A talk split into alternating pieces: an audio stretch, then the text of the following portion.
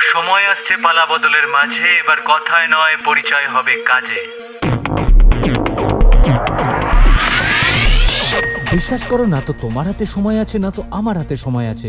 কিন্তু এই বিশাল পৃথিবীতে প্রতি মুহূর্তে না জানি কত রকম অত্যাশ্চর্য ঘটনা নিয়ে পড়াশোনা করছি, সেরকমই কিছু তোমাদেরকে জানাতে চাই এই ওয়ান মিনিট শোতে এই কন্টেন্টটি প্রোভাইড করেছে ক্লাস টুয়েলভ সায়েন্সের স্টুডেন্ট উজান। সাইকোসিস কোনো ডিজিজ নয়, এটা কিন্তু অ্যাকচুয়ালি একটা সিমটম এক্ষেত্রে অ্যাফেক্টেড মানুষ বাস্তব এবং অবাস্তবের মধ্যে সম্পূর্ণটাই গুলিয়ে ফেলেন, এমনকি নিজের এক্সিস্টেন্সের তার ডাউট হতে থাকে।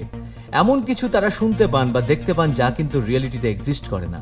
বিখ্যাত চিত্রশিল্পী ভ্যান গগ এইটিন এইটটি নাইনে এঁকেছিলেন দ্য স্টারি নাইট তার অদ্ভুত চিত্রকলা যা কিনা সারা পৃথিবীতে সমাদৃত।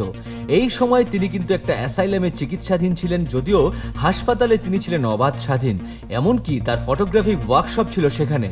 সেই সময় তিনি বারবার রিল্যাক্স করতেন এবং হ্যালোসিনেশন করতে করতে মাঝে মাঝে জ্ঞান হারিয়ে ফেলতেন। এই সময়ই তিনি সাইকোসিসে আক্রান্ত হন।